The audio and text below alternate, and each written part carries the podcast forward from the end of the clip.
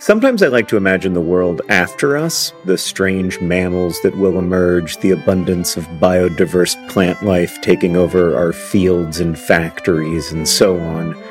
I don't think this world will be better. I maintain that we are the most interesting thing to happen on Earth, and there is real beauty and meaning in our curiosity and compassion, even as we also cause and witness so much suffering.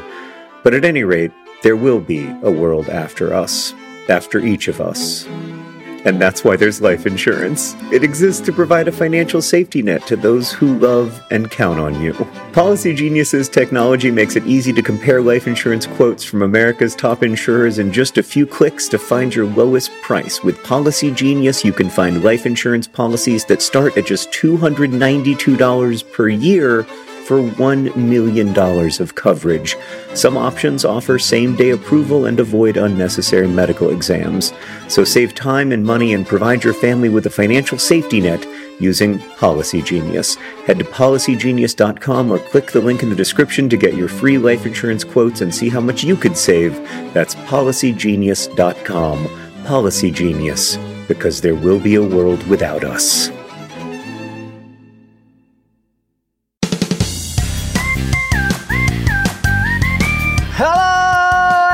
Welcome to Dear Hank and John. Nor as I prefer to think of it, Dear John and Hank. It's a comedy podcast where two brothers answer your questions, give you dubious advice, and bring you all the week's news from both Mars and AFC Wimbledon. Shoot, I forgot my joke. You've got you've got two jobs. One is to read the questions. And the other, it's not like it's a podcast that requires a tremendous amount of preparation. I got it. I, I had one ready. I just didn't have it up. Okay. Did you know that ah is not a real word? It isn't. Yeah, it's not. I can't even express how angry that makes me. I, I would have told that one a little bit differently. if, if I can pitch Okay. it my way. Right? Sure, sure, sure. Uh, I'm open to critiques. Did you know that ah isn't even a real word? Yeah. Yeah, I think you had to go harder into the anger. Okay. Isn't even a real word like that. No, I hope you don't take this personally, but I don't think you're in touch with your anger. Do you remember in the 1980s how there was that whole movement where people had to get in touch with their anger? Right. Mm-hmm. Yeah, that was a bad idea, I think. It was also like part of like getting to know your inner child. And of course, like what your inner child wanted was coincidentally also what your 44 year old midlife crisis self wanted. Right. Mm-hmm. Yeah, cars to do whatever. right. Hank, I do have some good news for you this week. Uh, in fact, it's great news, probably. We don't know for sure yet because it hasn't started as we're recording this. But the Project for Awesome is happening. The 12th Hey. annual Project for Awesome, Nerdfighteria's huge charity project. Every year there's a 48 hour live stream, which has ended as you're listening to this. But if you're listening to this right after it became available, you can still go to projectforawesome.com slash donate right now and get amazing perks, including episodes of Dear Hank and John, a secret episode of my podcast, The Anthropocene Reviewed, only for Project for Awesome donors, etc., etc. yeah, there's lots of good stuff. John, I think that you and I are going to do a commentary of Grease 2. Is this are we definitely going to do this cuz I feel like we should definitely do this. I believe so. If you get that perk or the digital bundle, you will be able to watch Grease 2 as if you were with Hank and me. yeah. Um I recent I did watch Grease 2 in the last uh, last year and you know, honestly, it kind of held up. I was like, okay, this is pretty good, actually. The one thing I know for certain is that it's the best Grease movie. I don't know if it's the best movie. I did not say that it was the best movie. John, do you want to get to some answers from our questions of our listeners?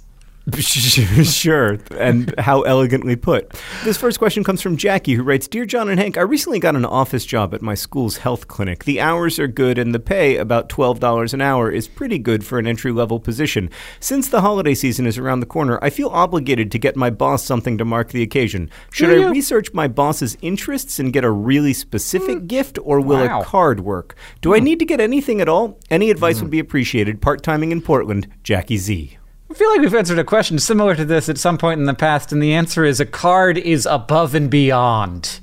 Yeah, a card is not even necessary. You don't have to get your boss a holiday present, but if you really like your boss, you can get a card. Hank, have I told you before? about the CEO of that silverware company? The CEO of that silverware company. There are still silverware companies? I thought we were just all using the stuff that was made a long time ago. Hank, Yes. There was a CEO of a silverware company. I don't think they actually made silverware. They made like cutlery that was silver plated. Sure. But anyway, I, it was called like the Oneida Silverware Company or something. That's not relevant. What's relevant is that their CEO was this beloved person who didn't hoard all of the wealth that the company made and who the mm-hmm. employees of the company really respected and he mm-hmm. kept them employed during, you know, difficult periods and, and everything. And when he retired, the employees of the company pitched in to buy him a Cadillac. That's awful nice. And that is the kind of CEO you don't see as often these days. No, yeah. Where it's like And at the end of my long career, I finally got that big payoff. It's a car. it's like the car I could have bought 40 years ago if I had been a normal CEO. But that is the career I desperately want to have. Like, I want to be the kind of boss and person who gets a Cadillac when he retires. Like, you- that is my goal. Yeah. I'm just going to say it right now. Obviously, no obligation, people who work at Complexly. I look at that person's career as a real guiding light. So, unless your boss is that extraordinary, Jackie, don't worry about it. John, why do you think this is something that occurred to Jackie? Like, why did it pop up as something that Jackie thought that Jackie should do? I think Jackie's probably just a nicer person than we are. Ah, that might be it. Yeah. I honestly, just as a heads up, Hank, I'm not planning to get you a Christmas present. Oh yeah, C- Katherine and I tossed around some ideas for you, and and ultimately we decided that um, a real gift to you would be not increasing the amount of stuff you have to deal with in your life. That's so true. It's so true. yeah. I am getting you uh, and Katherine a small gift, but you're Oh, going to no. receive it and be like, well, that was very small. Mostly, what I want is stuff that I can eat, so that I don't have it Well- anymore. Good news. Yes. It's consumable. Excellent. Oh, I think we got you some consumables as well, though you don't consume them with uh, your mouth. Okay. I'm looking forward to those enemas. No, they're consumed by something external to you. What the f- Is it fish food? They're consumed by something external to don't know, you. consumed is the wrong word. What could it possibly be? Every, They're like, consumed- I'd say ten percent of people listening right now know exactly what I'm talking about. They're consumed by something external to you. During an activity that you enjoy. They're consumed by is it They're consumed by something external to you during an activity you enjoy. Is it clothing that wicks my sweat? Whoa! No! No! No! Nope. They're consumed by what is consumed by something external to me that would be a present for me? Are you trying to solve world hunger? I guess No, no, no. It just it makes it makes a thing you enjoy more enjoyable, and in the process, it is used up. and in the process it is used up. Is it a subscription to NBC Sports Gold? Which I would appreciate. no, though maybe now it is. Let's no, just, don't worry. uh, I already bought it just for myself. Let's just let everybody on Twitter tell you what I'm talking about, and then you'll be like, "Oh, duh." Is that okay? Because I don't want to tell fine. you what your Christmas present is. That's fine. I mean, there's only like two activities I enjoy, and neither of them involve feeding things external to me. I, it's it's used up during the process. It is not consumed by anything. it's used up during the process of. I just I. What are your two major things that you like? Is it solar power to pay for the electricity that allows me to watch soccer? No, no, don't. The only don't- things I like, the only things I. The, okay, I'm just going to tell you right now, Hank. Yeah. I- In, any given moment, the only two things that I really want to do Mm-hmm. are watch soccer, ideally Liverpool or AFC Wimbledon, Mm-hmm. and read a book. Okay. Well, but that's not true. There's other things you enjoy, and I Oh, know is it it related it's to- one of your it's one of your main things. It's one of your main bits. Is it related to gardening? No, that is one of your main bits, and you do enjoy that. I thought it might be some like sweet Fertilizer.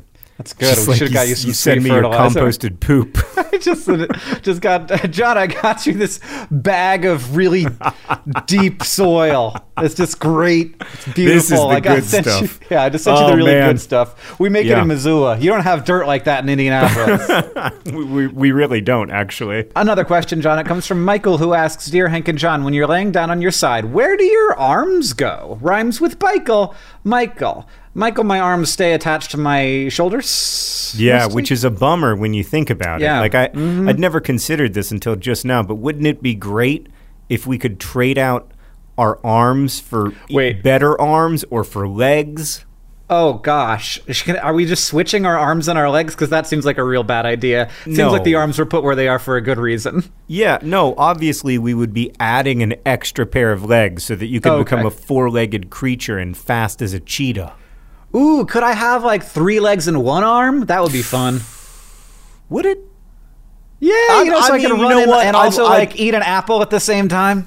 I'd love to try it. Right? Like Yeah. Yeah. one of the bummers is that there are so few versions can't try it, of yeah. human anatomy that you can try. A- and also, I think that it would help a lot when uh, when sleeping on your side because. Yeah, Right. well, the, the question I have though is how do you put your arm back on if you've taken them both off? I assume it's just a Mr. Potato Head situation, just a snap in, snap out. So you just like gotta like position your body in the right way and just be like, "Clunk." Yeah, that's what I'm imagining. The arteries all reattach. I mean, if you think about it, Hank, human anatomy is such a disaster. Like, it's a beautiful disaster. why are we perched so precariously on these two long limbs? It, it I makes mean, no I do often feel like I would like to have four legs because I feel precarious. I My feel I could tip over at any moment. Katherine has very small feet, and I don't I honestly don't understand how she stands up. I think it's crazy that my head is six feet away from the ground. That means that That's every single fall could be catastrophic. Why isn't my head like a foot and a half off the ground? Yeah, yeah, which is like Orin's head is always like a foot and a half off the ground, and so he never really hurts himself that bad. He doesn't have that far to go. That's that's one of the big pleasures of being two, I would argue, is that like your falls are not catastrophic. There is a linear relationship between age and how much it sucks to fall down. Oh yeah. No, I fell down the stairs yesterday a little bit, like three of the stairs in my house, and I feel real bad. I feel Yeah. so bad. Yeah. Ah. Yeah, well wait till you're 80 and you break a hip. Yeah, no, if I'd done that if I'd done that twenty years from now, I'd be in the freaking hospital. Anyway, Michael, uh, that's what we do with our arms. we, yeah, we just like you, we think, boy, it would be nice to not have these stupid things during this one particular activity. Uh, but I have them anyway, and so I just, I, you know, I do whatever feels right, and then I p- wake up and my shoulder hurts. All right, this next question comes from Avery, who writes Dear John and Hank, I'm well versed in the idea that it is unacceptable to wear the t shirt of a band you don't listen to. I've mm-hmm. watched my friends struggle to name three Ramones songs too many times. By the way, I think it's fine to have a t shirt of a band you don't listen to as long as it's an awesome t shirt.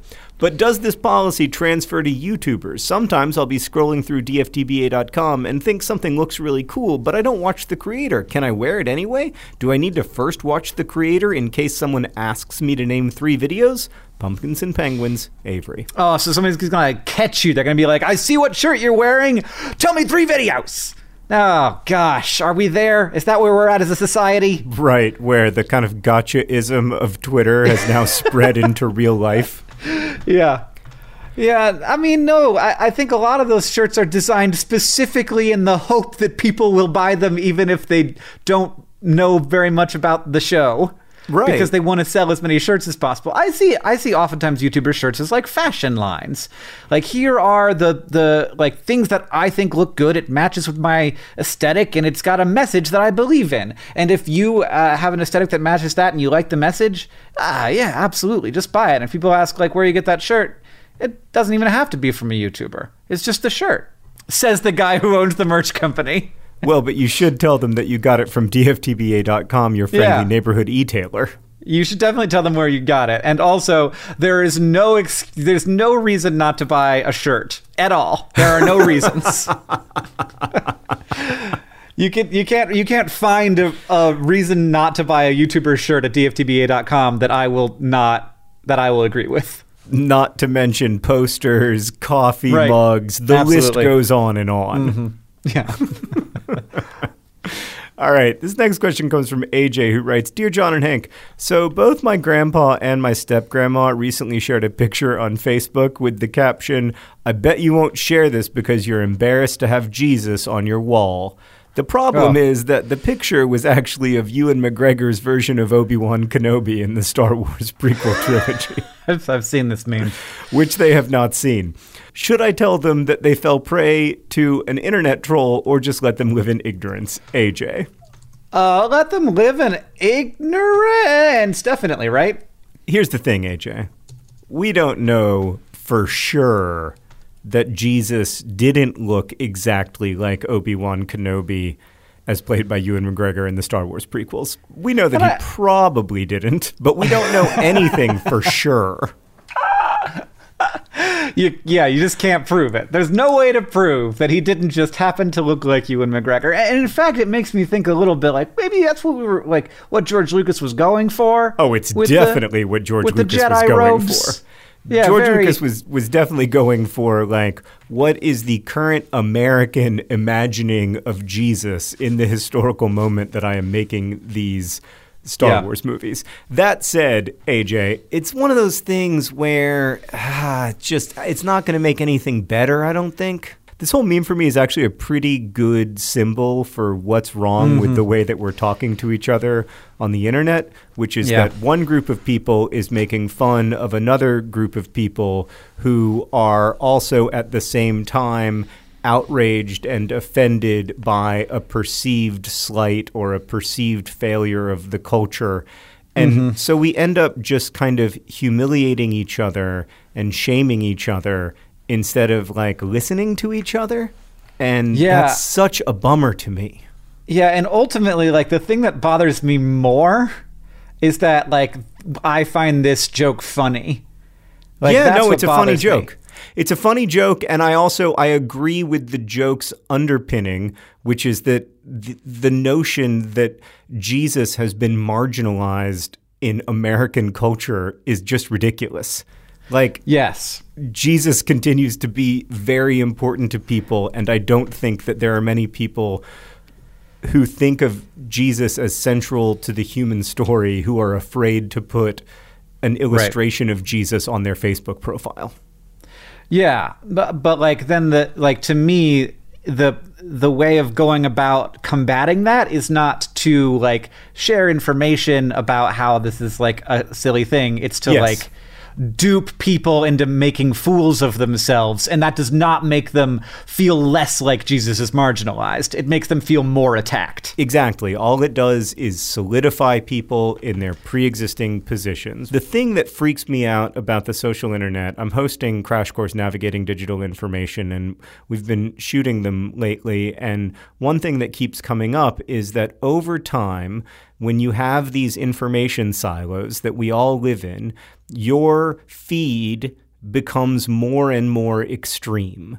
Like, your the stuff that you respond to is the most extreme, the funniest, the most cutting, the most outrageous stuff. And so over time, the algorithm is taught to show you more and more and more of that. And then you think that things are worse and worse and worse, and that the other people who you disagree with are stupider and stupider and stupider.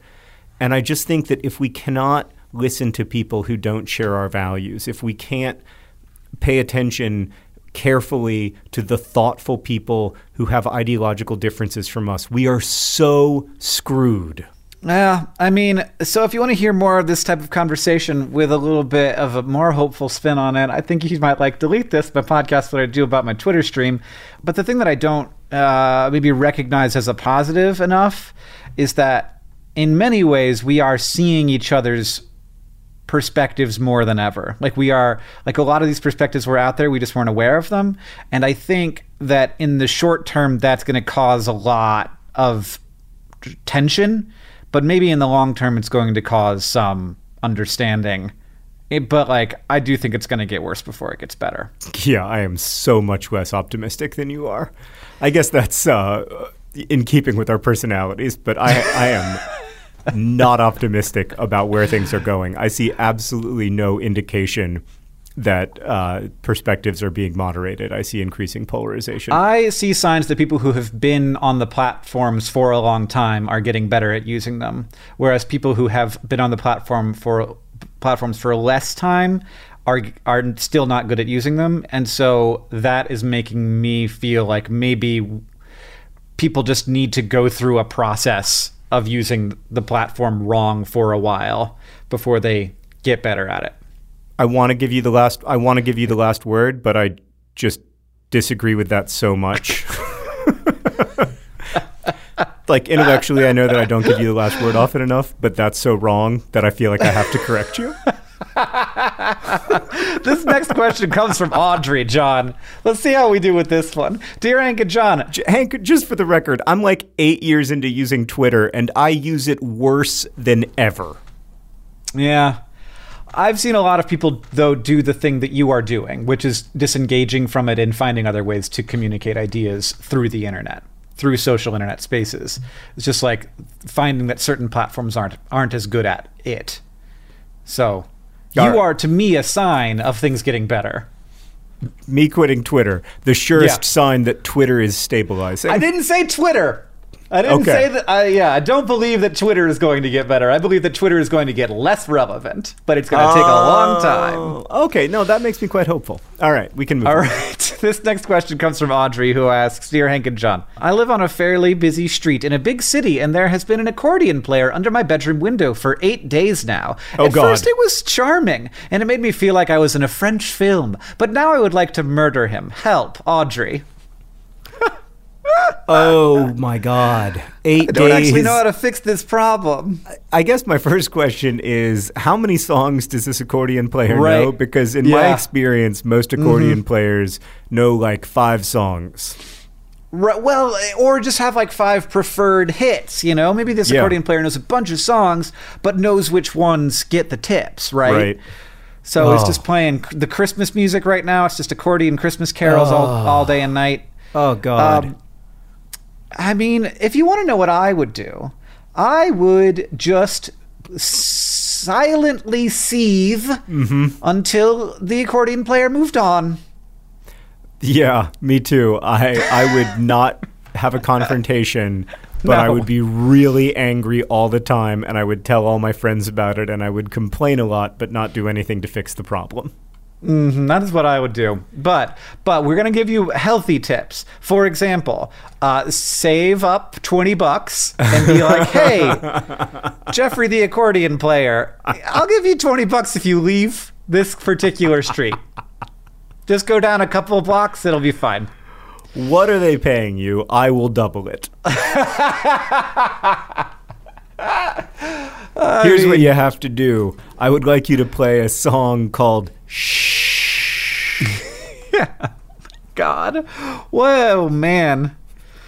Uh, you can't you can't move. That sounds like a too drastic a situation. That's an overreaction. I Yeah. hate it when other people pick the soundtrack of my life. It drives me crazy, even when my children do it. I'm like, no, no, no, no, no, no, no. We are not listening to your Christmas music. We are listening to my Christmas music because this is my car. This is my car. It's my. I bought it with my money. you cannot choose the Christmas music in it. As soon as you buy buy me a car, then you can choose the Christmas music, child. Um, what if what if Audrey? I want a Cadillac when I retire. and you can put whatever Christmas CDs you want into its six CD changer in the back. By the way, I want a CD player in my Cadillac when I retire. in, in 2030. Wait, what? I mean, I was actually assuming that that was on the low end. Oh no, I was I was intending to retire at the age of 42. John, do you believe that it's almost 2020? Like unacceptable. I kind of do just because I'm so old, you know? Like yeah. like I look in the mirror and I'm like I mean, yeah. Of course of course you're 40. Look at yourself. John, I do have another suggestion for Audrey, which Okay. is take up the accordion. Maybe you'll appreciate it more if you have a deeper understanding of this beautiful and complex instrument. Yeah, I mean the like passive aggressive thing that you could do would be take up the accordion and then sit on the opposite corner, just learning the accordion. You know, just trying to figure yeah, it out as you outdoor go. learning. Just how much how much noise can this thing make? Or go and hire the accordion player to teach you to play the accordion. Like, look, I heard your music and I would like for you to come up, and then they won't have to panhandle because they have this new job getting paid $10 a week by you. Yeah, I think once again Hank fails to understand how jobs work. It's, it's all going to be fine. It's going to be fine in the end, Audrey, because uh, you'll, you know, the cold embrace of death will take care of it eventually. Well, good. I'm glad that we got that out of the way, which reminds me that this podcast is brought to you by the cold embrace of the accordion death. uh, that's what they play. And when you leave Earth, is you just hear the accordion and you're like, oh my God, it's just like back in 2018 when I lived in that apartment. Ugh. It's the last sound that every person hears. You get played off. It's just like the sound of like all of the like valves open, just the accordion opening on its own.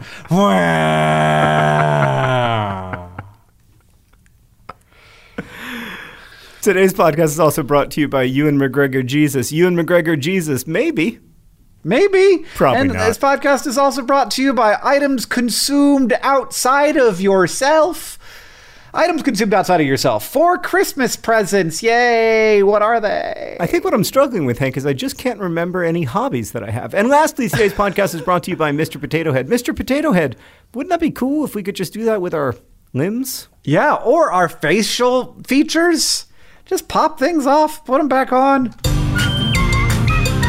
This episode of Dear Hank and John is brought to you by ZocDoc. Look, there are, I think it's fair to say, some imperfections in the American healthcare system, but there are ways that it actually has recently gotten easier. I don't compromise on a lot of things, but I do not love feeling like I can't find the right doctor for me. And I've gotten very lucky that I have found some good doctors for me. When it comes to your health, there shouldn't be compromise. Don't go back to that one doctor who uses your appointment to catch up on the latest headlines slash their family group chat slash their crossword puzzles just because they're available right now or they happen to take your insurance. Instead, like you, do, you don't have to keep going back to a doctor who you don't like. You can check out ZocDoc, a place where you can find and book doctors who make you feel comfortable, who listen to you, who prioritize your health and you can search by location, availability, and insurance type. So literally no compromises. Because with ZocDoc, you've got more options than you think. ZocDoc is a free app and website where you can search and compare highly rated in-network doctors near you and instantly book appointments with them online. Once you find the doc you want, you can book them immediately. No more phone calls and waiting on hold with a receptionist. We don't have time for this anymore. And these doctors all have verified reviews from actual real patients booking appointments with tens of thousands of top rated, patient reviewed, credible doctors and specialists. The typical wait time to see a doctor booked on ZocDoc is between 24 and 72 hours. That's it. You can even sometimes score same day appointments. Go to ZocDoc.com slash Dear Hank and download the ZocDoc app for free. Then you can book a top rated doctor today. That's ZocDoc.com slash Dear Hank. ZocDoc.com slash Dear Hank every time I know it's coming, and I'm like, I'm gonna have to say doc, ZocDoc.com right now, aren't I? And then I do. I'm getting good at it, everybody. ZocDoc.com.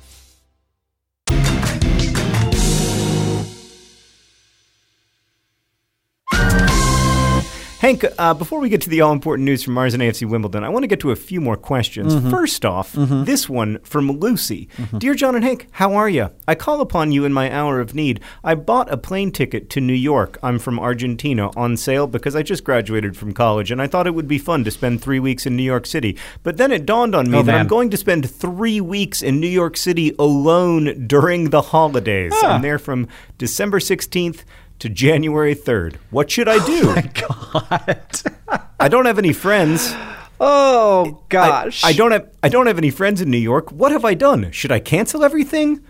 Lucy. Oh gosh. This is definitely not something I would do. This is not something I would do. Do you have No, a place Lucy, to stay? Yeah, Lucy, I think you can cancel everything if you want and nobody's going to judge you. Yeah. But if you already have a place to stay and you have a non refundable plane ticket and you're going to New York for three weeks, congratulations, good luck.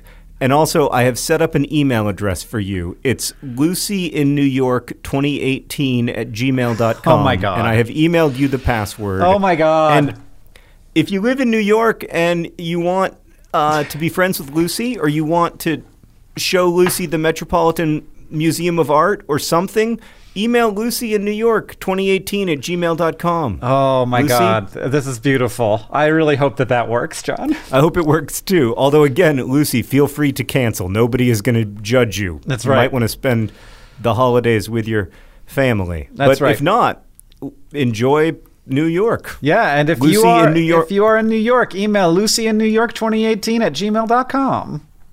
All right, we did it. We did. We We, did did, it, it.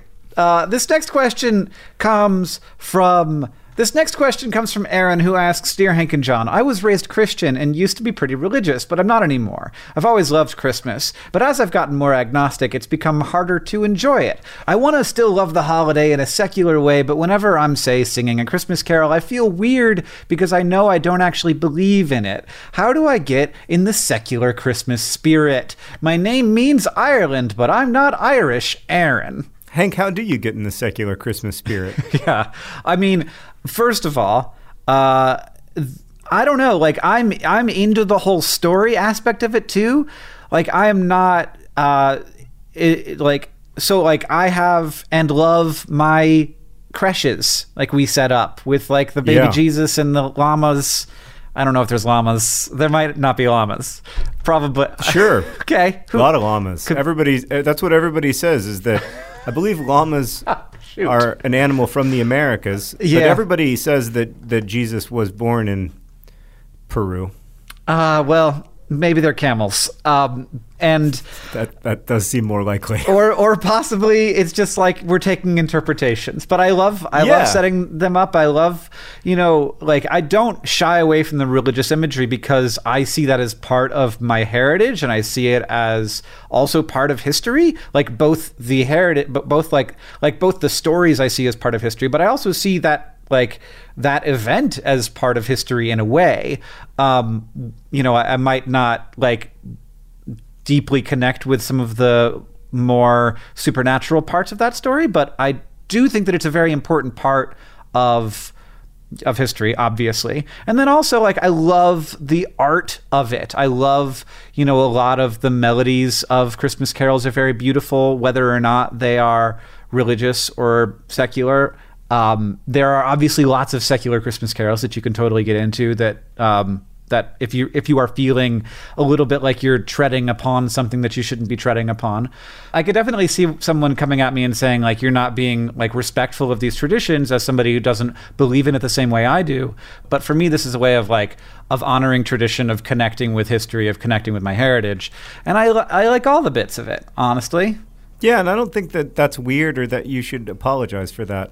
I think there are lots of ways into the Christmas story, and there are lots of things that different people can connect to. Obviously, there's lots, also lots of people who don't celebrate Christmas, which is great. Yep. There's so many ways to be a person, but the thing that I always respond to in the Christmas story, and I think we can all look at regardless of our religious background, is that there was a child from a vulnerable community, from an impoverished family, who was born in a place that his parents were not living or comfortable. And that that child was special and important and valuable no matter what your background is, that's an important story to hear. I feel like sometimes when you've moved away from a tradition, um, sometimes there are like images or ideas tied to it that y- that don't resonate with you anymore, or that are even like unpleasant to you now. And finding new ways to to celebrate tradition and finding new ways to establish tradition is like that is one of the big hard parts of living in a society that kind of asks us all to decide individually how we are going to interface with it. And uh, and that's work but i think that it's um, i think that, that this is a these are times of of the year when we get to do that work and that it's worth doing I totally agree. And also, this is the part of the podcast that when Henry and I listen, he always says, Why did you get serious?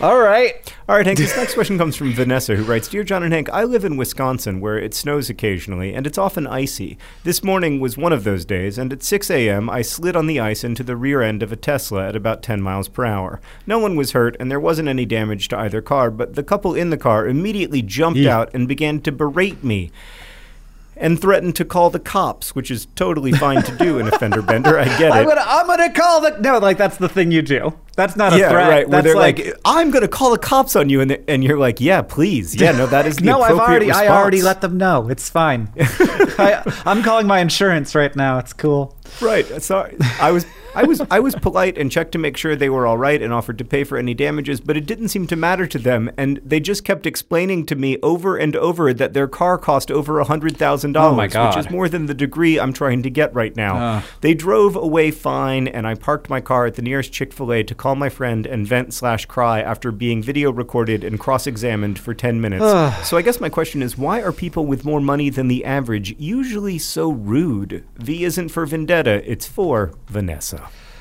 I don't know.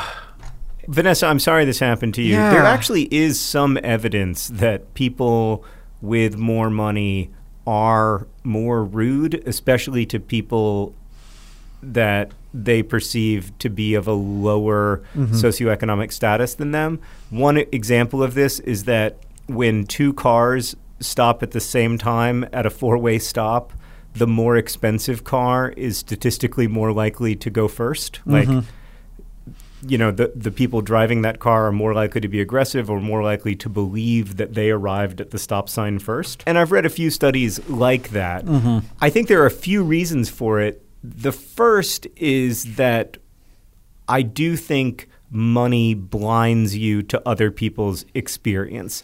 That said, there is never an excuse for saying how much your car cost. Period Yeah. especially after an accident. There is never a reason to tell a stranger that your car cost a lot of money. The fact that your car cost a lot of money should be an embarrassment to you. that doesn't seem to be how most people feel about it. Um, I, in, in high stress situations, which this of course is when you get in a car accident, no matter how minor, uh, it is surprising to me that some people react in anger because, like, my reaction is like, oh God, like the main thing I'm concerned about is that the other person's going to be angry. And so my main concern is like, how do I diffuse their potential anger? Right. Even when I get rear ended, I'm like, hello, are you okay? I'm so sorry that you rear ended me. I, I apologize for my car being in the way. But I do think that when people are in intense situations, sometimes they behave in ways they aren't proud of, and I and I Sure. think that's okay. Sometimes I think anger might be a natural reaction if you're already kind of in an angry place or in a stressed out place, and then this thing happens, and it just like amps your anger up, and you feel unjustly maligned and all of that stuff. I kind of get that. What I don't get is not like apologizing for it profusely five minutes later. Yeah, it does. So- yeah, I mean, it's it's hard to take uh, one circumstance and apply it to uh, to all circumstances, and uh, and you know, for obvious reasons, we shouldn't do that.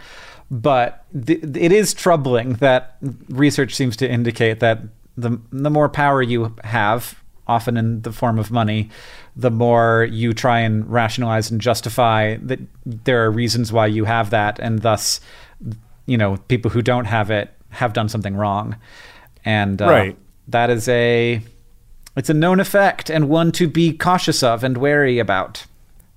Yeah, even unto yeah, yeah, yeah, all along the power spectrum. By the way, like Yeah. I think that all all of us, obviously Hank and I come at this from an extremely privileged position, but I think all of us have more power than some other people in different circumstances, and it's it's really important to remember that a lot of that is a lottery. Hmm. Yeah, absolutely. Oh, I'm sorry that happened, Vanessa. That sucks. The good does news. suck. Like one, you get in a freaking fender bender. Two, then people yell at you and film you and tell you they're gonna call the cops. Like, we're gonna call the cops. Such a strange thing to do. So I, I was recently in a very minor accident with a postal service vehicle, Hank. Uh-huh. I rear-ended them, but it was because I reversed into Yeah. the mail truck. Okay. it was pretty humiliating. Uh-huh. Um, and the mail carrier got out and very politely was like, "I believe that you reversed into me." And I was like, "Oh yeah, no, de- that's definitely what happened." Oh yeah. And I eventually gathered that like it is popular practice to intentionally reverse into a government vehicle in the hopes of mm. then claiming that you were rear-ended Right. and getting some kind of insurance payout. Yeah. But no, my reaction was like, "Oh my god, I'm so sorry." And they they were like, "Unfortunately, as this is a extension of the federal government, this is going to take a while." Katherine got in an accident with a Forest Service vehicle once, and I can confirm. yeah, although in the end they were very friendly and easy to work with and I am very grateful the United States Postal Service is doing wonderful work despite yahoos like me. okay. What are we even doing on this podcast, John? This next question comes from Kate, who asks Hi, Hank and John. I periodically look at rent prices in cities around the U.S. as well as the one I live in just to see what's out there. Today, I looked at one bedroom apartments in Indianapolis and noticed a lot of them were in huge, repurposed brick buildings and included fitness centers, even outdoor pools. Is this normal? And the prices are so low compared to my towns. Is Indianapolis the place to be? Yes. Please unambiguate, Kate.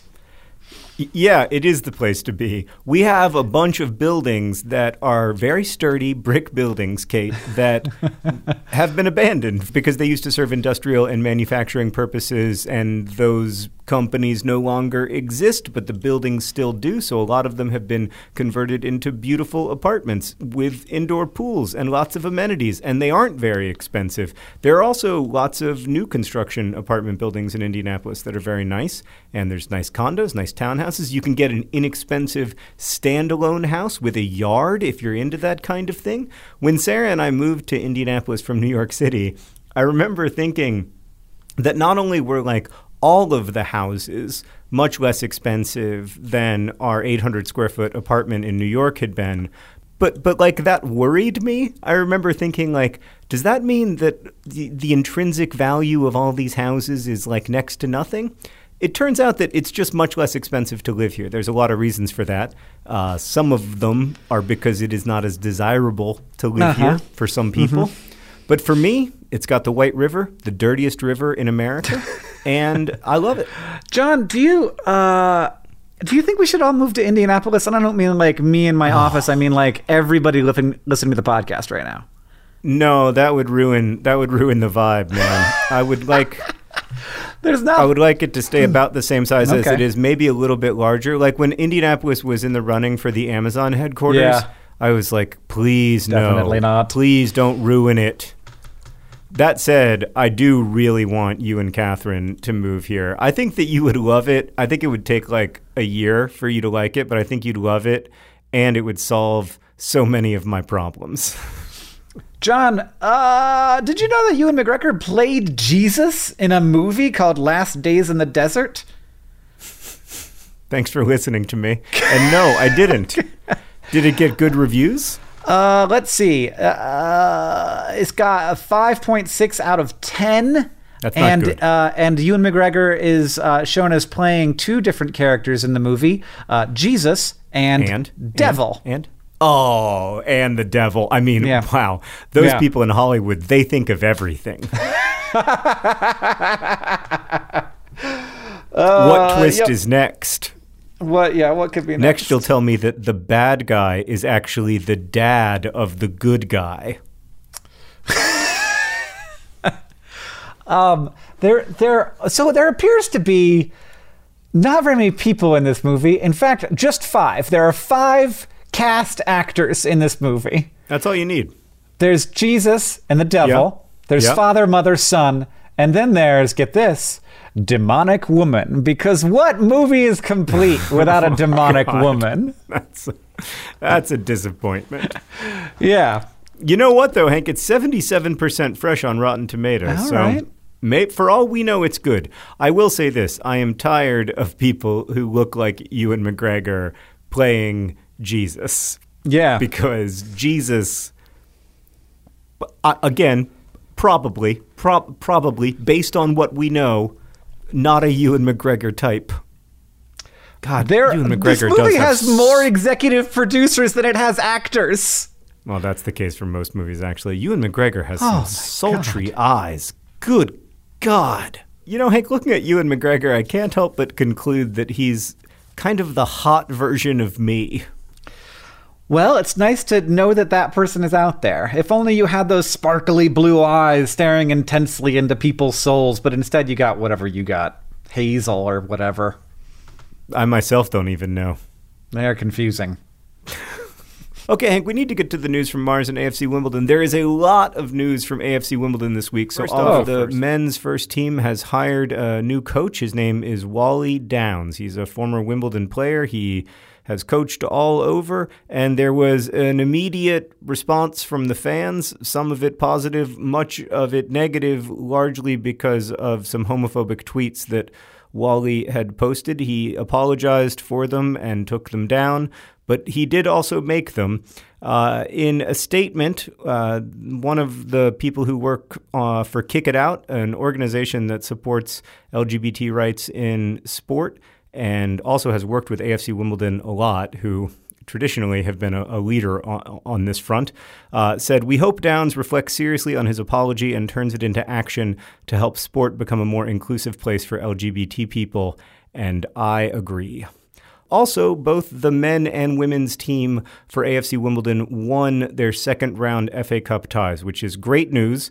Hank, you'll remember that getting to the third round of the FA Cup is a big deal because that's when all the Premier League teams come in and you can get one of those amazing marquee matchups. Uh, that did not happen.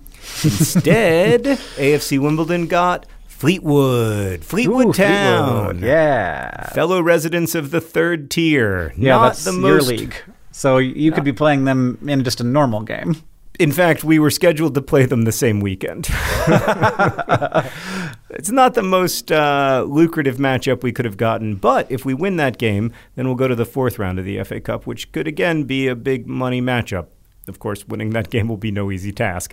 The women's team got matched with Hull City, which is a big team. That's a huge opponent for them. It's going to be a really exciting match. I'm so thrilled for the AFC Wimbledon women's team that they're going to be headed to the third round of the FA Cup against such a big opponent. And who knows? Anything can happen in football. So we'll keep our fingers crossed. All right, John. Well, the news from Mars is that there are good rocks. There are good rocks on Mars, John.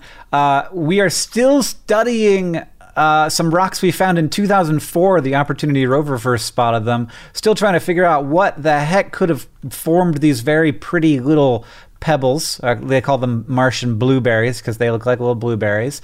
But in more recent news, the uh, the Curiosity rover has come across a weirdly shiny rock that they don't know. They don't know what it is. They're looking at it and they're like, "That looks like metal. It just looks like maybe pure metal," which might it might be it might just look like it's shiny and there's no way to tell until we get the ChemCam instrument on it to uh, to figure out what what it's made of.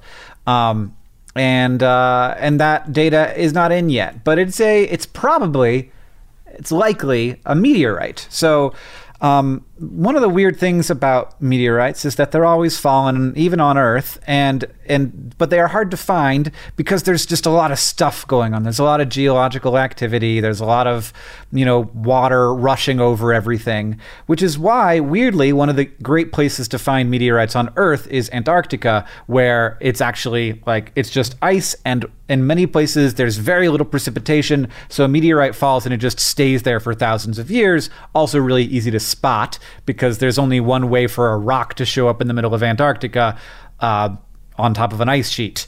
Uh, well two. You could put it there as a person or it could fall out of space. But on mars there has not been for a very long time any geologic or climatological activity that would uh, be great at um, at significantly burying or moving around meteorites. Uh, so they're and also it's a much thinner atmosphere, and so they're more likely to survive falling to the surface. So they're thinking probably this is a meteorite, which is exciting that they could uh, they could be analyzing a meteorite on the surface of another planet. Not that it would necessarily tell us. We probably couldn't tell where it came from or what uh, what kind of meteorite. Well, we could tell what kind of meteorite it is, but not necessarily where its origin was. But still a cool little find nonetheless. Yeah. Can I ask you? Do we know if the Mars Insight has touched the ground yet to find out to start to figure out whether Mars has a solid core? Uh, I would have I would have been talking about that if there was news from Insight yet. It's doing its thing. It's got a lot of setup to do before it before it starts. Uh, it's a slow it, process, I would yeah. imagine, to set things up when you've just landed on Mars. It's got to yes. be even a lander probably needs a breath. They are doing all of the testing right now to make sure everything's working um, properly before they start placing things on the surface. Well, that's exciting. Yeah. So far, so good, though. So far, so good. And I'm I'm very pleased to know about your rock. That's awesome. Yeah, I got you good rock. Hank, thank you for potting with me. Thanks to everybody for listening as well. It's uh, always nice to hear from you over at hankandjohn at gmail.com. What would we do without your questions? The Project for Awesome is open for just a little bit longer if you're listening to this on Monday. Also, the Nerdfighteria survey is out, and I recognize that a lot of people don't watch videos all the time when you're also listening to the podcast. So, if you want to fill out that survey, it would help us get a more diverse view of how this community feels about various things. I'll put the link in the description. Dear Hank and John is a co production of WNYC Studios and Complexly. It's edited by Nicholas Jenkins and produced by Rosianna Halse Rojas and Sheridan Gibson. Our head of community and communications is Victoria Bongiorno. The music you're hearing is by the great Gunnarolla, and as they say in our hometown, don't, don't forget, forget, to be, be awesome. awesome.